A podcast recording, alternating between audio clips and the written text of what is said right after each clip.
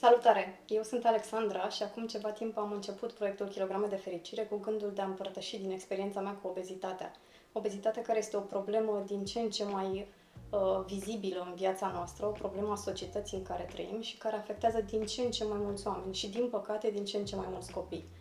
În ultimii ani am discutat și am interacționat cu foarte mulți oameni cu probleme de greutate, care se confruntă fie cu supraponderabilitatea, fie cu obezitatea și am simțit că e nevoie de mai mult decât pot împărtăși eu prin experiența mea.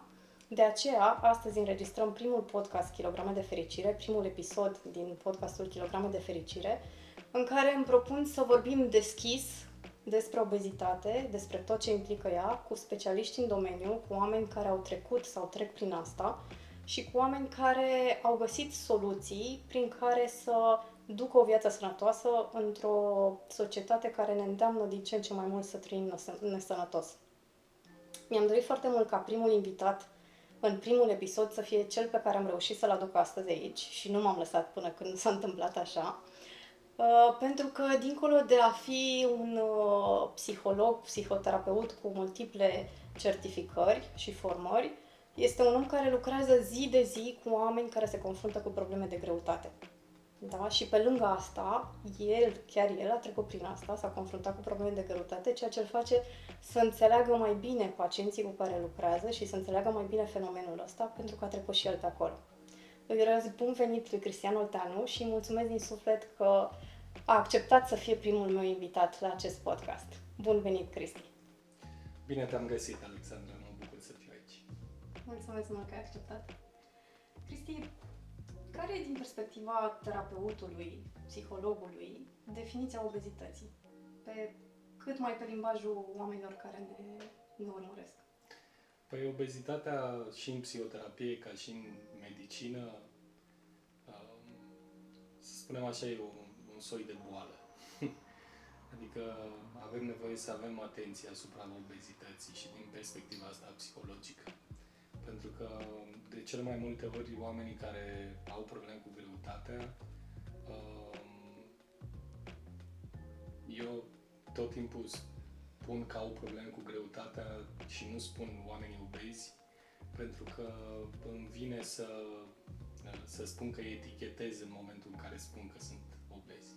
Și atunci, cu cât etichetez mai mult oamenii, cu atât ei se comportă în modul respectiv. Și oamenii care au probleme cu greutatea uh, au probleme cu greutatea și mm, de cele mai multe ori și din cauze psihologice și psihice. Și asta pentru că au trecut prin anumite traume în viețile lor care i-au făcut să fie în modul în care sunt astăzi. Traumele respective n-au știut cum să le gestioneze și atunci uh, le-au gestionat prin intermediul mâncării în exces doar asta îi ajuta pe ei să reușească să supraviețuiască în momentele respective. Așa e. Mă, mă regăsesc foarte tare în ce spui, pentru că eu după ce m-am îngrășat, primeam mereu întrebarea, dar ce s-a întâmplat? Cum te-ai îngrășat? Și aveam întotdeauna același răspuns. Simplu, am mâncat. Și mult timp am considerat că e ori albă, ori neagră. Dar abia după ce am început să fac terapie și am început să descoper că în spate erau niște răni, niște goluri pe care încercam să le umplu cu, cu mâncarea, abia atunci am înțeles ce se întâmpla cu mine. Mhm. Da. Eu în toți anii ăștia de când fac terapie uh, și o să spun câteva lucruri în zona asta de, de cât timp fac asta și uh, Mm, de ce cred că e important să, în continuare, să pun numărul cumva în comunitate pentru uh, a reuși să um, schimbăm lucrurile aici. Um, fac uh, psihoterapie cu oameni în cabinet doar pe, pe zona asta de vreo 12 ani. Și în timpul ăsta cred că am stat de vorbă cu peste 5-6 mii de pacienți, de clienți cum le spunem noi, și pacienți, cum le spun medicii cu care colaborez. Um, și asta e o experiență destul de mare în care vezi tot felul de traume prin care oamenii au trecut, vezi tot felul de um, contexte de viață prin care oamenii trec în momentul respectiv și uh, la care nu pot să găsească soluții și noi ca psihologi și ca psihoterapeuți asta, cam asta facem. Îi ajutăm pe oameni să depășească sau să găsească soluții, să găsească resurse în interiorul lor, astfel încât să reușească să țină și dieta, să își facă schimbarea autentică până la final. E, din ce zici, terapia este un prim pas spre a scăpa de problemele cu greutate. Cred că da, de cele mai multe ori cred că da. Eu cred că din oamenii pe care i-am tot văzut în, în ultimii ani, peste 80% dintre ei aveau problema asta a mâncatului emoțional. Și mâncatul emoțional e o resursă de cele mai multe ori pentru oamenii care practică acest mâncat emoțional. Uh, și atunci, uh, cumva, tu ca terapeut, când te duci în cabinet cu el sau în grupurile de susținere și îi spui, uite, uh, ar fi bine să nu mai mănânci emoțional, uh, e ca și când ei lua resursa cea mai importantă.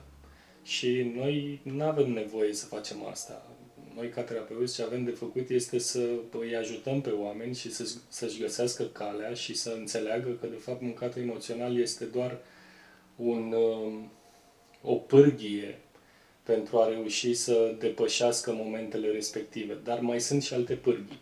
Și împreună reușim să găsim pârghiile respective. Da. Cam asta în mare, foarte în mare, ce putem să facem. Recunosc că și am spus deschis de fiecare dată chestia asta, motivul pentru care m-am îngrășat a fost strict mâncatul emoțional. Și, într-adevăr, este foarte, foarte greu să-l gestionezi și mă întreba cineva zilele trecute, de fapt am primit de mai multe ori întrebarea asta, cum am scăpat de mâncatul emoțional.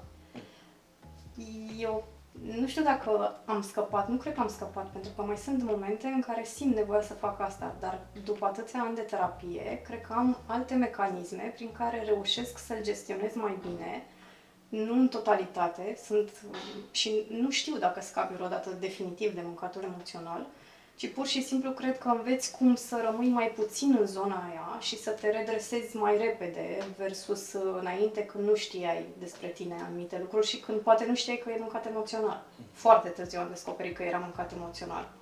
Cu, cu toții cred că mâncăm emoțional. Uh, uh, și psihologii mănâncă emoțional.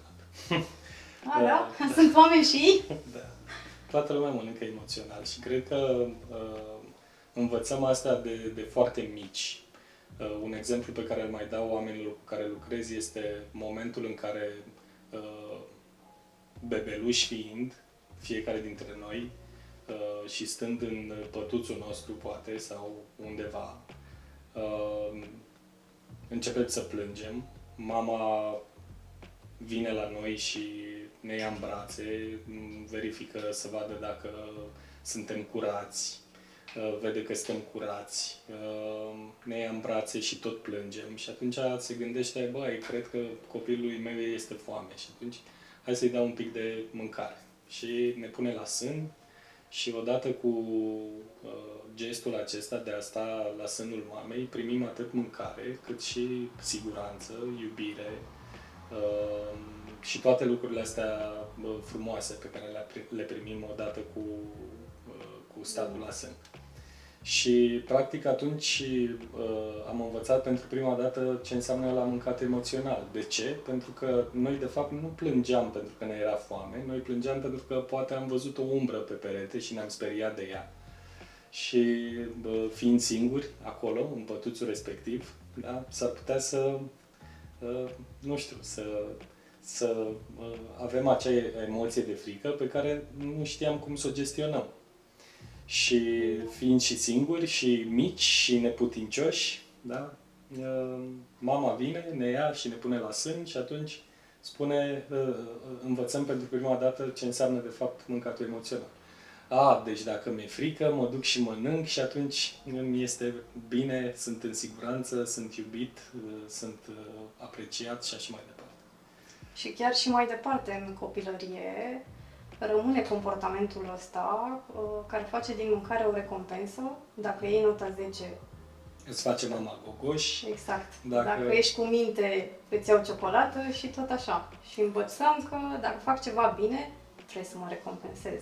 Și de cele mai multe ori, hai să ducem copiii și de zilele lor de naștere să p- celebreze acolo, acolo zile, ziua de naștere, unde acolo, într-un, uh, nu știu, magazin de ăsta de uh, fast food sau, Da. da, că se tot fac tot felul de petreceri la uh, Da, da, da. fast food-urile astea. Pentru că a fost cu minte băiatul, pentru că merită, pentru Exact. că de toate.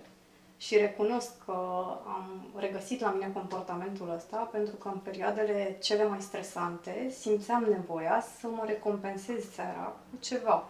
Și ceva ăla a fost la început ceva mic, dar fix ca un drog, pe măsură ce trecea timpul, cantitatea nu mai era suficientă.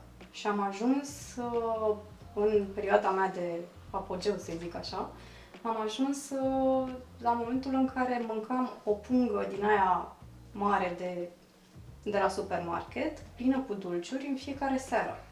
Pentru că nu știam să-mi gestionez emoțiile, nu știam să gestionez stresul de zi cu zi și singura alinare pe care o aveam era seara când ajungeam acasă eu cu dulcele meu, toxicul meu dulce, și acolo simțeam eu că pentru câteva minute, ore, cât dura uh, mâncatul uh, pungii, Mhm.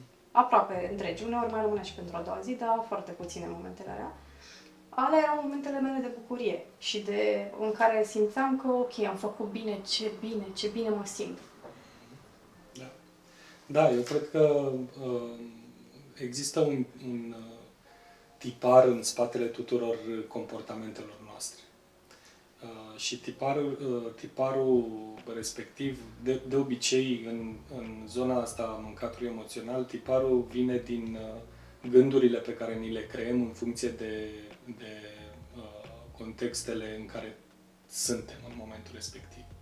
Dacă am un context uh, nu foarte uh, prielnic, atunci îmi, îmi generează, treaba asta îmi generează niște gânduri în mintea mea.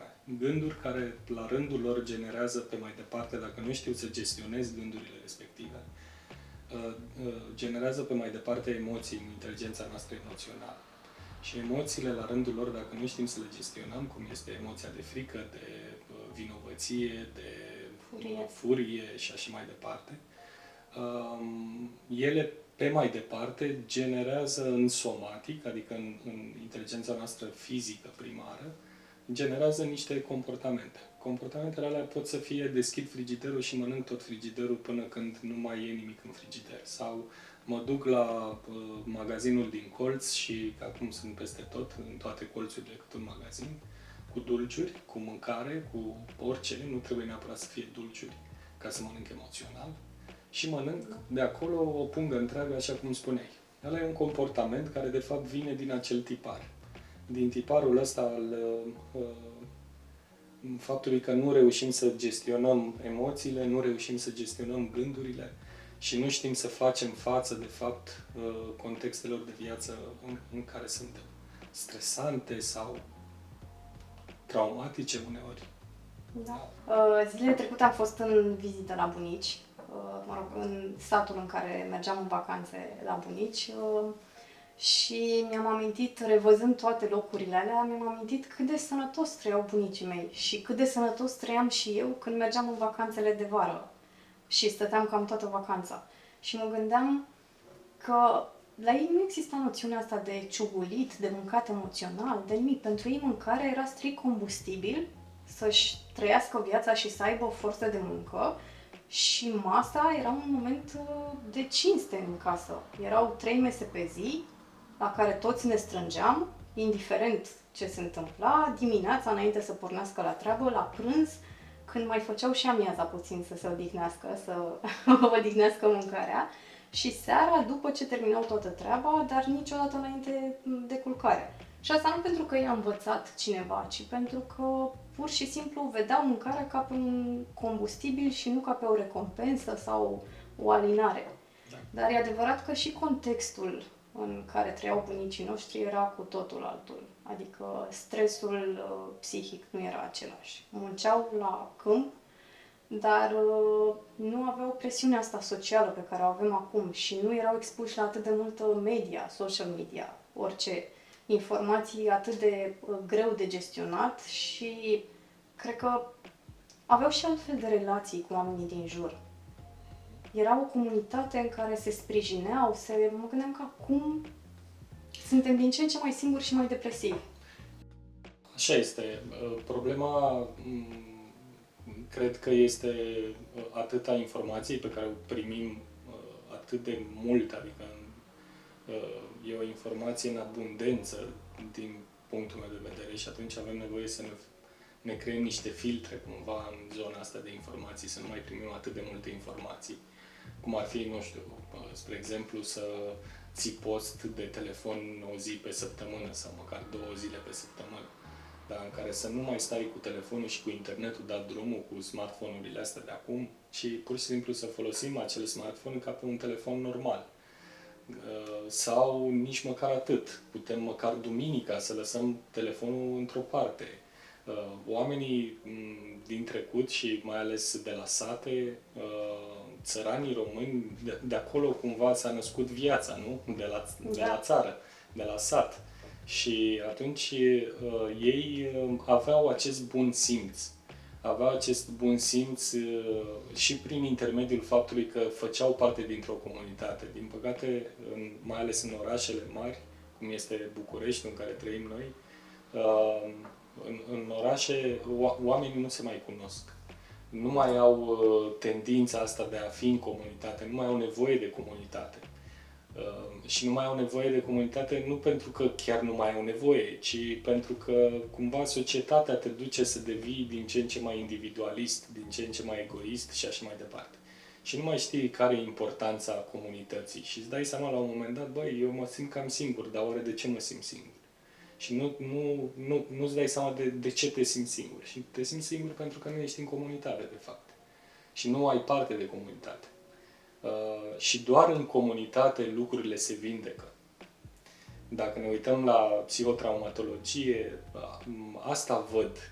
Uh, văd, inclusiv asta văd. Faptul că în comunitate se pot vindeca lucrurile. În comunitate, doar în comunitate poți să vindeci. În, în exteriorul comunității, când ești în izolare, nu reușești să te vindeci. Cum sunt și părțile din interiorul nostru noi avem mai multe părți în interiorul nostru și uh, pot să fie părți antagonice de cele mai multe ori. O parte, uh, că ne referim la obezitate, uh, poate să fie în interiorul meu un, un, un Cristi obez și poate să fie în interiorul meu un Cristi fit. Și sunt amândoi în același timp. Dacă eu îl iau pe cel obez și îl izolez undeva, atunci el nu se va mai vindeca. Adică dacă îl izolez undeva în interiorul meu și nu îl las să stea în comunitatea celorlalte părți din mine, adică și în comunitatea din care face parte uh, și Cristi fit, și Cristi blând cu el, și Cristi critic cu el, și Cristi, uh, nu știu, pot să dau nenumărate exemple aici. Dar dacă nu-l las să stea în această comunitate și îl izolezi, atunci el se va manifesta din ce în ce mai mult. Da. Faptul că izolezi acea parte, mm, din păcate, uh, rezultă uh, manifestarea părții respective din ce în ce mai mult.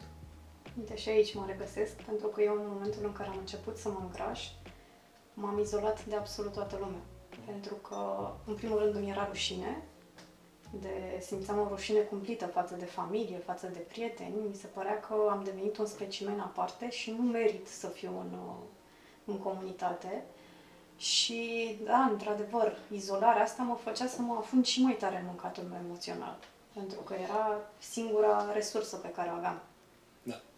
Da. Asta, asta se întâmplă. Se manifestă din ce în ce mai mult lucrurile alea din noi da. care ne fac să Uh, avem comportamente deviante uneori. Da, pentru că dacă mănânc uh, un frigider întreg, adică tot ce e în frigider, nu frigiderul, așa, dar uh, dacă mănânc tot ce este în frigider, fără să mă opresc, atunci este un comportament deviant. Dacă îmi iau, nu știu, pungi întregi de dulciuri și le mănânc până când le termin, din nou, este un comportament deviant. Adică deviant în sensul de uh, dus cu totul la extrem. Și, încă o dată, cred că e nevoie de un echilibru tot timpul. Uh, în viață, în general, cred că e nevoie de un echilibru. Adică să faci lucrurile în, în, cu echilibru. Uh, să nu te duci niciodată în extreme. Cu cât te duci mai mult în extreme și ești omul extremelor, cu atât nu reușești, de fapt, să devii un om uh, care să aibă o viață cu sens, până la urmă. Asta înseamnă că traduc asta prin în momentul în care o persoană cu probleme de greutate, cum ziceai, vrea să o ia în altă direcție și vrea să facă o schimbare în viața ei, soluția nu este din start să se apuce să mănânce doar frunze și să bea apă. Absolut. Da? Pentru că lucrul ăsta nu va dura. Cred că cel mai important este să înceapă să facă mici schimbări în ceea ce face astăzi, pe principiul dacă merg pe același drum, n-am cum să ajung în altă parte. Sigur, și să-și găsească motivația pentru care vrea să facă lucrul ăsta, pentru că motivația, și când mă refer la motivație, mă refer la motivație intrinsecă, la motivația aceea care mă poate ține pe mine pe parcursul ăsta a, a, a procesului meu de slăbit, a procesului meu de schimbat a, cu totul și stilul de viață și așa mai departe. Am nevoie de să-mi găsesc motivația intrinsecă și motivația intrinsecă este uh, dezvăluită prin uh, două lucruri foarte importante. Adică, unul, cât, câtă încredere am că voi reuși să duc până la bun sfârșit povestea asta, să-mi adresez chiar întrebarea asta.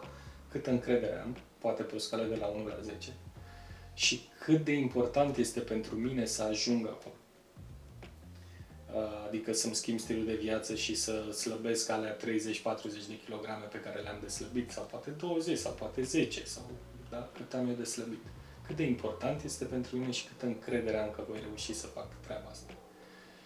Și în modul ăsta voi găsi, de fapt, uh, motivația aia care mă ajută să, uh, uh, în tot procesul ăsta meu. Da. Și am nevoie de ea. Și am nevoie să mă reîntorc la ea atunci când simt că nu mai sunt în, pe poteca pe care am ales-o acum ceva timp. Da? Pentru că există ceea ce noi în psihoterapie denumim recădere, ca și fenomen în timpul unui proces de schimbare. Și recăderea asta se întâmplă tuturor oamenilor care sunt într-un proces de schimbare. Este aproape imposibil să nu recazi. Și uh, ce am de făcut în timpul recăderii este să, uh, uh, să, în primul rând, să realizez că sunt în recădere și să realizez că uh, am început din nou să am aceleași obiceiuri pe care le aveam înainte să încep procesul meu de, de slăbit uh, și, sau de, de schimbarea stilului de viață. uh, și să mă reîntorc la obiceiurile pe care le-am tot învățat în ultima perioadă, de când am început procesul. Da? Adică am nevoie și de starea de prezență, de, de prezență cu mine însumi atunci când intru în procesul ăsta, am nevoie să fiu și atent la mine și la lucrurile pe care le fac, la emoțiile pe care le trăiesc, la gândurile pe care le am. Pentru că s-ar putea să am niște gânduri care să mă limiteze să fac schimbarea în continuare. Și am nevoie să mă uit un pic la gândurile alea, să devin observatorul gândurilor, observatorul emoțiilor și observatorul comportamentelor sau noilor mele comportamente pe care le tot am în ultima perioadă da, și obiceiuri și așa mai departe. Da. Am nevoie de, de, de atenția asta asupra mea. Da? Că dacă nu am atenția asupra mea și fac lucrurile doar așa ca să le fac, la un moment dat mă trezesc că sunt din nou în aceleași obiceiuri uh, nesănătoase pe care le aveam înainte. Și ce fac atunci? Păi n-am nimic de făcut atunci decât să nu mă critic, în primul rând, să fiu blând cu mine și să mă reîntorc la obiceiurile pe care le-am tot învățat în ultima perioadă. Nu știu, să beau suficientă apă, să fac mișcare, să nu stau pe canapea toată ziua și să mă uit la TV, uh, sau după ce ajung de la birou acasă să mă întind în pat direct fără să mai fac absolut nimic sau doar să mai spăl trei vase cumva așa că trebuie să le spăl da? și după care uh, să mă culc. Mm, ar fi bine să nu facem asta, ci mai degrabă să uh, facem un soi de um, întrerupere a activității, a rolului pe care l-am avut până atunci, rolul meu de profesionist, în rolul meu de om de familie sau poate sunt singur, nu trebuie neapărat să am familie, dar în rolul meu eu cu mine însumi. Da? Sunt roluri diferite acolo. Și uh, am nevoie să fac o întrerupere. Și o întrerupere foarte bună, care să mă ajute și la schimbarea stilului de viață, este, spre exemplu, să mă plimb un sfert de oră mm, mm, prin fața blocului sau prin cartierul în care locuiesc. Sau dacă am un parc aproape, să merg uh, prin parc, un sfert de oră, 20 de minute și după care să mă duc acasă. Da? Și să-mi intru, și să rolul, intru de... rolul pe care l-am făcut. Și asta e într-adevăr o tehnică extraordinar de bună și în contextul în care foarte mulți dintre noi încă lucrăm de acasă. Eu, de exemplu, lucrez de acasă de aproape 2 ani și jumătate și recunosc că e foarte greu să ieși din rolul ăla și să intri în rolul personal, pentru că ai tendința de a sta mai mult la laptop și nu mai e, nu mai e delimitarea aia a spațiului Că, practic, tot în sufragerie, bucătărie, dormitor, stai și la job și, da, și în viața este. personală. Așa este. Aici, în timpul pandemiei, bineînțeles că am avut mult de lucru, ca să zic așa. Și am lucrat și eu mult de acasă. Dar ce am început eu să fac, le-am, le-am transmis și oamenilor cu care lucram în momentele alea și le spuneam și le transmit și acum da, oamenilor care lucrează de acasă, ă, să te îmbraci în ă, haine de stradă când începi serviciu. Da? După care să te schimbi în hainele de casă. Măcar lucrul ăsta să-l fac. Da? După care să-mi intru, de fapt, în, în rolul pe care l-am de, de, de făcut. Da? Dar uh, am nevoie de atenție, uh, încă o dată, de atenție asupra mea, asupra vieții mele și asupra ceea ce trăiesc. Apropo de ce ziceai mai devreme cu nevoia de a fi parte dintr-o comunitate, acum înțeleg uh, mult mai bine rolul ăsta după ce uh, am început să merg la grupul de terapie. Eu și Cristi ne cunoaștem de la un grup de terapie cu persoane cu probleme de greutate. Recunosc că acolo simți că nu ești singur, că nu e singurul care se confruntă cu astfel de probleme și că nu ești un specimen, așa cum credem despre mine. Da. Și atunci, cred că terapia de grup merge foarte bine îmbinată cu terapia individuală, pentru că reușești acolo să descoperi mult mai multe prin experiența celorlalți. Pentru că înveți din lucrurile prin care au trecut, au trecut alții și e mult, mult mai, nu știu dacă mult mai valoros, dar este foarte valoros și recunosc că mm, după mulți ani de terapie, momentul în care eu am reușit să pun cap la cap toată viața mea și să înțeleg care sunt uh, traumele mele și care sunt uh, rănile cu care mă confrunt, a fost în terapia de grup, când am reușit să împărtășesc cu ceilalți povestea mea cap-coadă. Da? Credeam că știu totul despre mine după atâția ani de terapie dar uh, punându-le cap la cap, toate bucățile alea pe care le știam eu, puzzle-ul arăta un pic diferit față de ce îmi imaginam eu de da. bucățele. Da, și e important ca oamenii să înțeleagă un lucru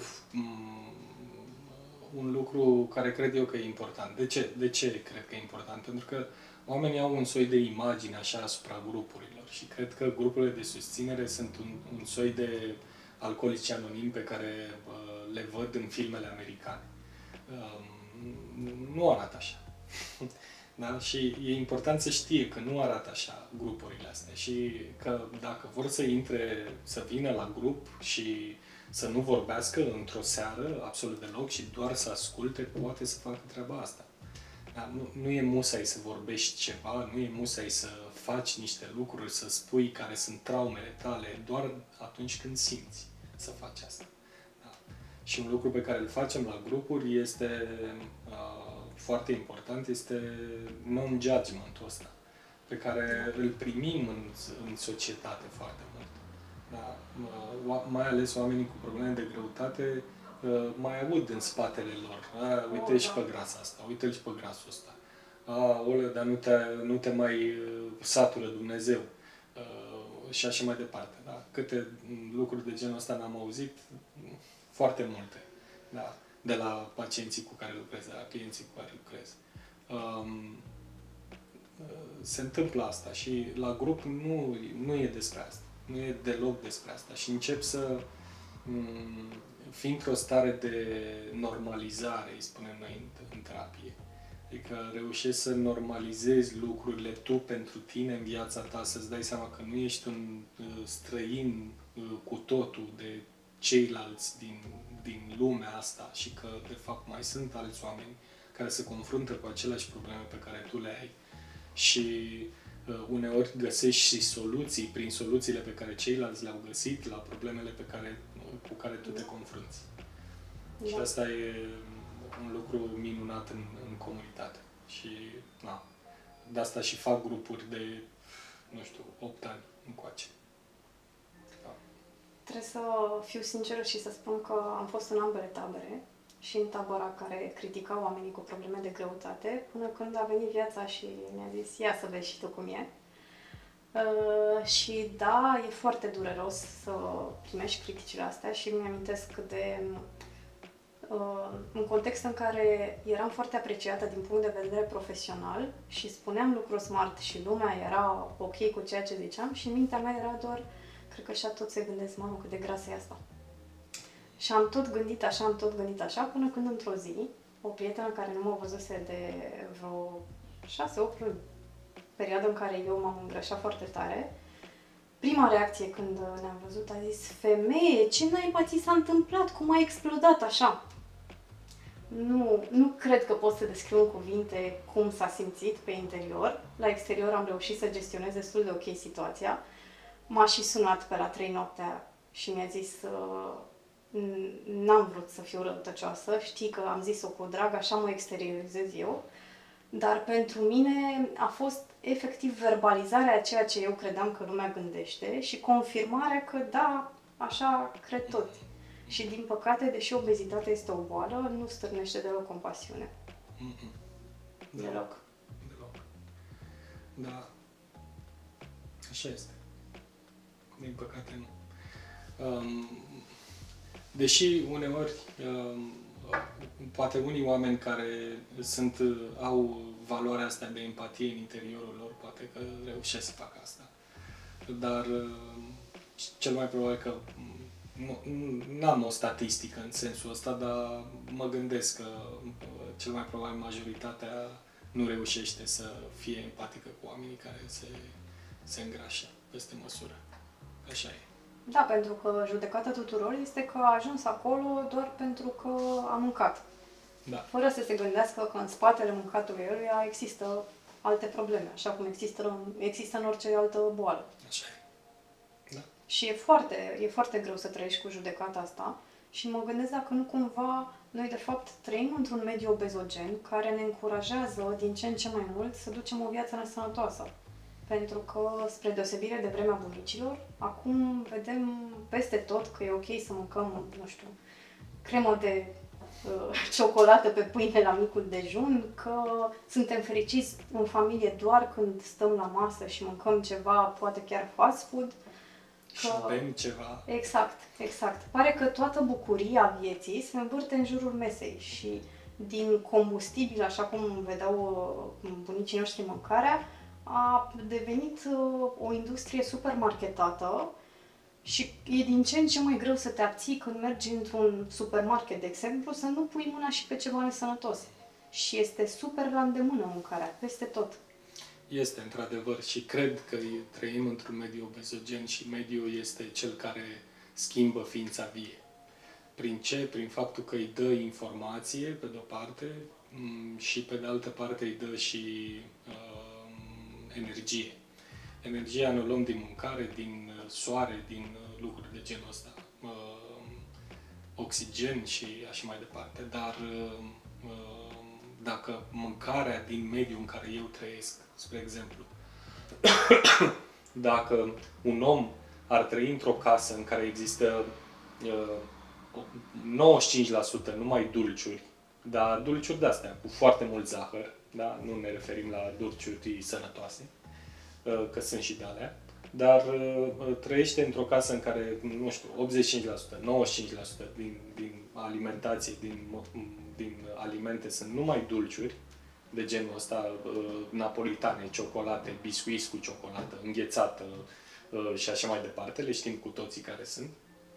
Și doar poate 10% din uh, mâncarea de acolo este mâncare mai sănătoasă. Mm, cum crezi că o să iasă omul ăla după un an de stat în mediul respectiv? Îmi spun eu, mult mai plin. plin decât era înainte să intre. Da? Versus un om care stă într-o casă în care, sunt, în care găsește numai mâncare sănătoasă.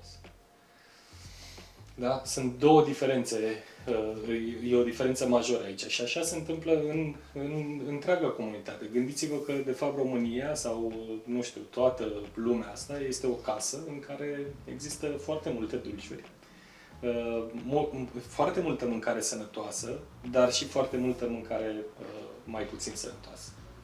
Și, dar, și foarte la îndemână este mâncarea mai puțin sănătoasă. Și atunci ne ducem către mâncarea mai puțin sănătoasă pentru că ne este mult mai la îndemână. De asta au și apărut și au succes, atât de mult succes fast food-urile. Pentru că imediat te duci, viața nu-ți mai permite să stai în tihnă, la masă, să mănânci cu cuțitul și cu furculiță. Viața este despre, în mare parte, grabă sandwich și cam atât. Da? Mm. Hai să mâncăm repede că noi trebuie să fim productivi la compania la care lucrăm sau habar n-am, tot felul de alte lucruri de genul ăsta. Este o grabă de asta continuă. Și graba asta mm, nu ne ajută, absolut deloc. Uh, uităm uh, vorba latină veche, festina lente. Da? Hai să ne grăbim încet. Hai să începem să ne grăbim un pic mai încet decât am făcut-o până acum ca să putem să stăm în tihnă, să mâncăm liniștiți, să mâncăm limit, uh, cu uh, conștiință, uh, să fim prezenți atunci când mâncăm ceva, să nu basculăm, așa cum spun mulți dintre clienții mei că fac. Da? Adică, hai, repede, repede, repede, uh, păi dar nu m-am săturat. Ok, dar ai mâncat trei farfurii. Păi da, dar n-am simțit când. Pentru că uh, creierul nostru are nevoie de timp ca să simtă sațietate. Da? Să, informația de la stomac la creier ca să poată să ajungă, ajunge cam în 10 minute, în sfert de oră. Eu dacă mănânc în 5 minute 3 farfurii de mâncare, normal că nu mă simt satisfăcut și că încă mai vreau să mai mănânc. Dar dacă mănânc o singură farfurie în 10 minute și chiar mai las ceva în ea, lucrurile stau altfel și încep să mă simt uh, plin și să fiu cât se poate de bine. Dacă mă grăbesc încet, încă o dată. Da. Octavian Paler spunea că dacă, uh, spunea într-o carte de-a lui că uh, în momentul în care s-au creat uh, săli de așteptare în aeroporturi și în uh, uh, gări, uh, atunci ăla a fost primul semnal de alarmă că omenirea a uitat să se grăbească încet. Pentru că fugim repede și până la urmă mai stăm la, da, la, uh, în sala de da. așteptare încă vreo oră, două până vine trenul sau până pleacă avionul. Da. Dar până atunci ne grăbim foarte tare. Cam asta se întâmplă. Din păcate uh, ne grăbim mult prea repede și nu ne mai grăbim încet. Așa e. Apropo de ce ziceai cu mediul de acasă și ce găsim în frigider, în dulapuri și așa. Cum ar putea o persoană care își dorește să aducă o schimbare în viața ei să-i convingă pe cei din familie care are nevoie de susținere? Pentru că dincolo de susținerea de la grupul de suport, uh-huh. ai nevoie de susținerea Absolut. de acasă. Absolut. Păi, în primul rând, prin comunicare. Oamenii, din păcate, nu prea mai reușesc să mai comunice foarte mult. Tocmai de asta se întâmplă și foarte multe divorțuri Uh, că dacă stăm să ne uităm uh, la statisticile divorțurilor din Europa, România e cam pe acolo, cam pe primul loc. Primul, al doilea, uh, nu mai știu exact, am citit în urmă cu ceva timp o statistică în zona asta. Dar suntem în top, cumva. Da, și pentru că, pe de-o parte, nu mai știm să comunicăm cu ceilalți, ne este greu și nu mai avem răbdare, și atunci e destul de complicat să ne susțină ceilalți dacă nu știm că, dacă ei nu știu că noi vrem ca ei să ne susțină. Și avem nevoie să înțelegem și să învățăm, poate, ABC-ul ăsta al comunicării asertive, care este despre câteva cuvinte pe care le pot folosi. Um, ce avea împotrivă este o întrebare. Avea împotrivă ceva să mă ajut, să mă susții în contextul ăsta că vreau să uh, slăbesc, că vreau să îmi schimb stilul de viață și așa mai departe. Am nevoie de la tine de asta, am nevoie și simt. Simt că dacă vei fi lângă mine, voi reuși să mă duc înspre uh, ceea ce vreau să ating ca și obiectiv. Da? Hai să învățăm să vorbim cu oamenii din jurul nostru. Hai să învățăm să mm, comunicăm, de fapt, nu doar să vorbim. Că de vorbit vorbim tot timpul. Vorbe goale de cel mai multe ori.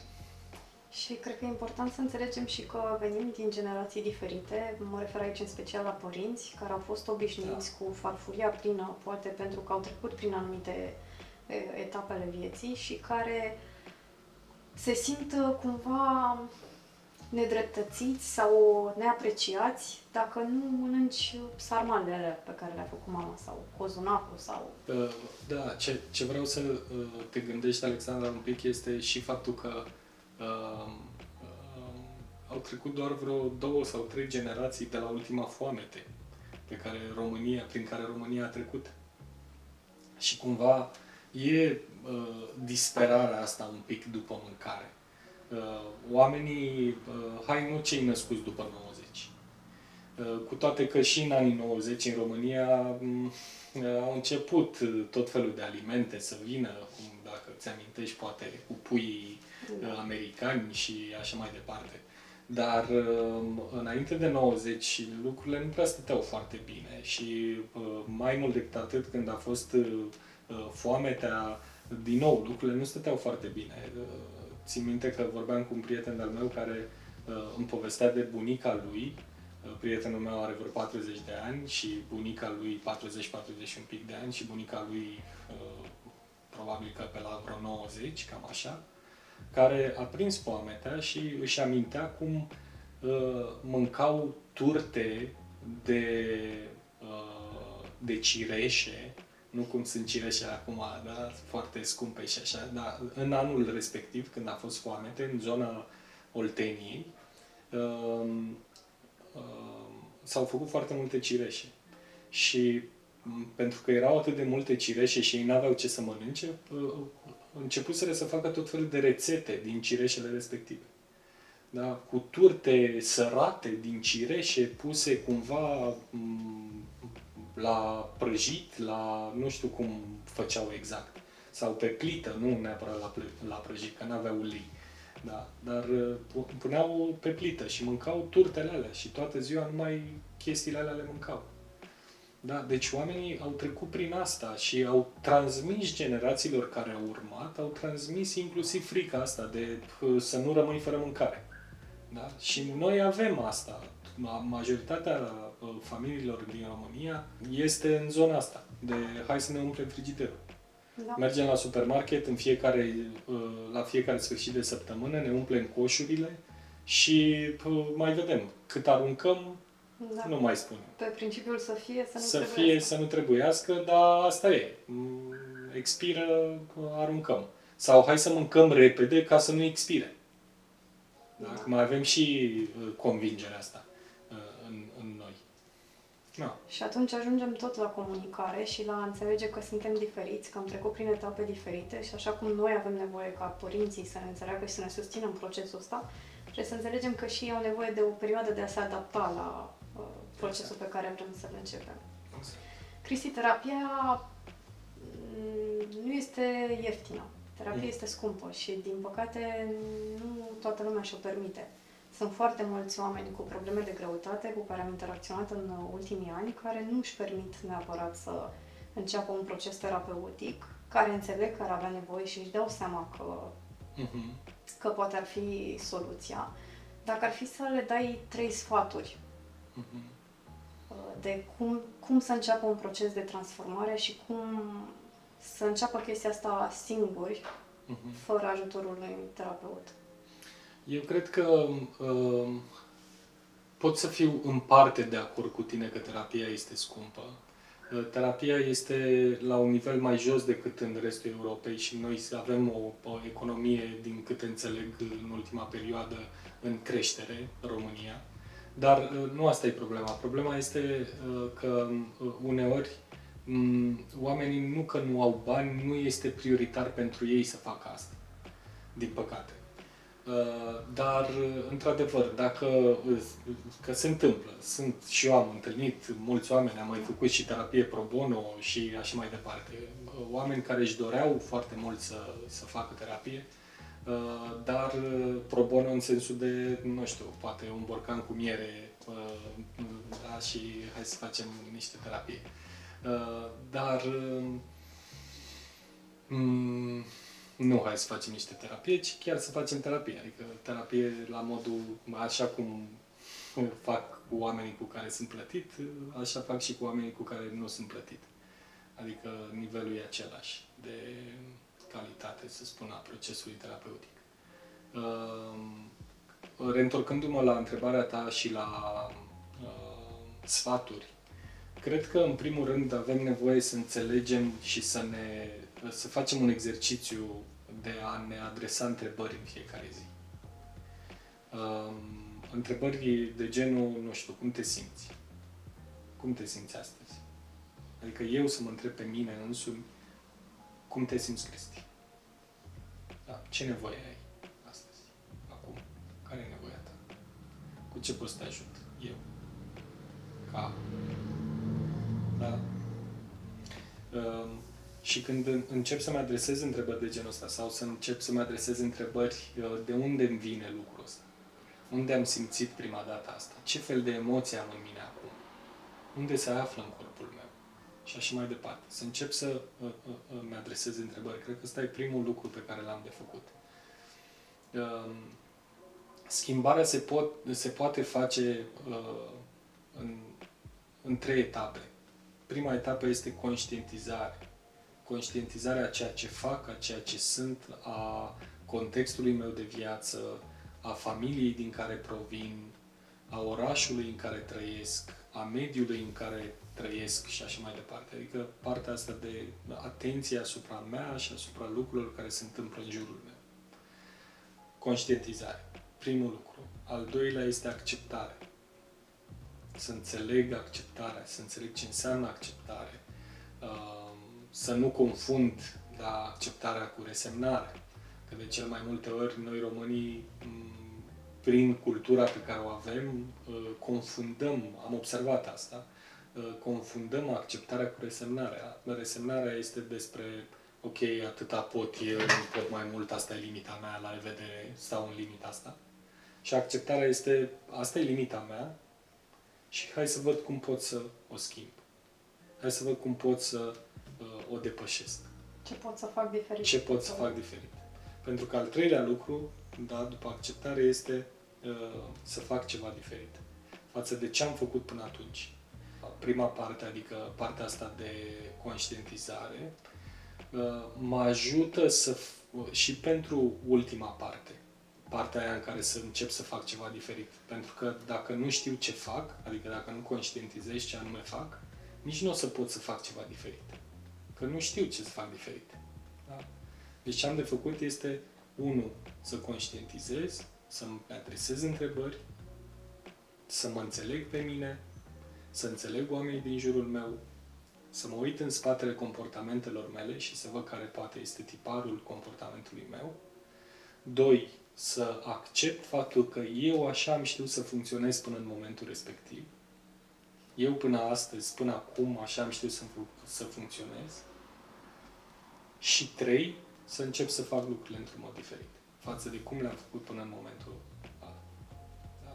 Astea sunt, poate, trei lucruri pe care oamenii le-au de făcut mă, ca să înceapă și să nu să înceapă neapărat, să uh, să aibă parte de, de, de un proces de schimbare a, a, ca la carte, ca să spun așa. Așa pot să fac o schimbare. Pot să încep de mâine să alerg câte 50 de kilometri în fiecare zi. Da. Extremele okay. de care vorbeam. Da. pot să fac asta? Păi mă opresc la kilometru 2, după care iară că am motivație să fac asta și tot așa. Da, a doua zi mai fac același lucru? Păi nu-l mai fac, că mă dor picioarele, să mă simt foarte obosit și așa mai departe. Da? Hai să încep să mă antrenez pentru maratonul care urmează. Și ca să mă antrenez, am nevoie de uh, întâlnire cu mine. Un, una dintre întrebările pe care le adresez oamenilor cu care mai lucrez este ce face ca doi oameni să fie cu adevărat prieteni. Și stau să se gândească și tot eu le răspund de, de cele mai multe ori. Păi nu în primul rând să-și dea timp de calitate unul celuilalt. Ah, ba da, așa e. Ok. Deci ca să fii cel mai bun prieten cu altcineva, ce am nevoie să fac este să dau timp de calitate relației respective.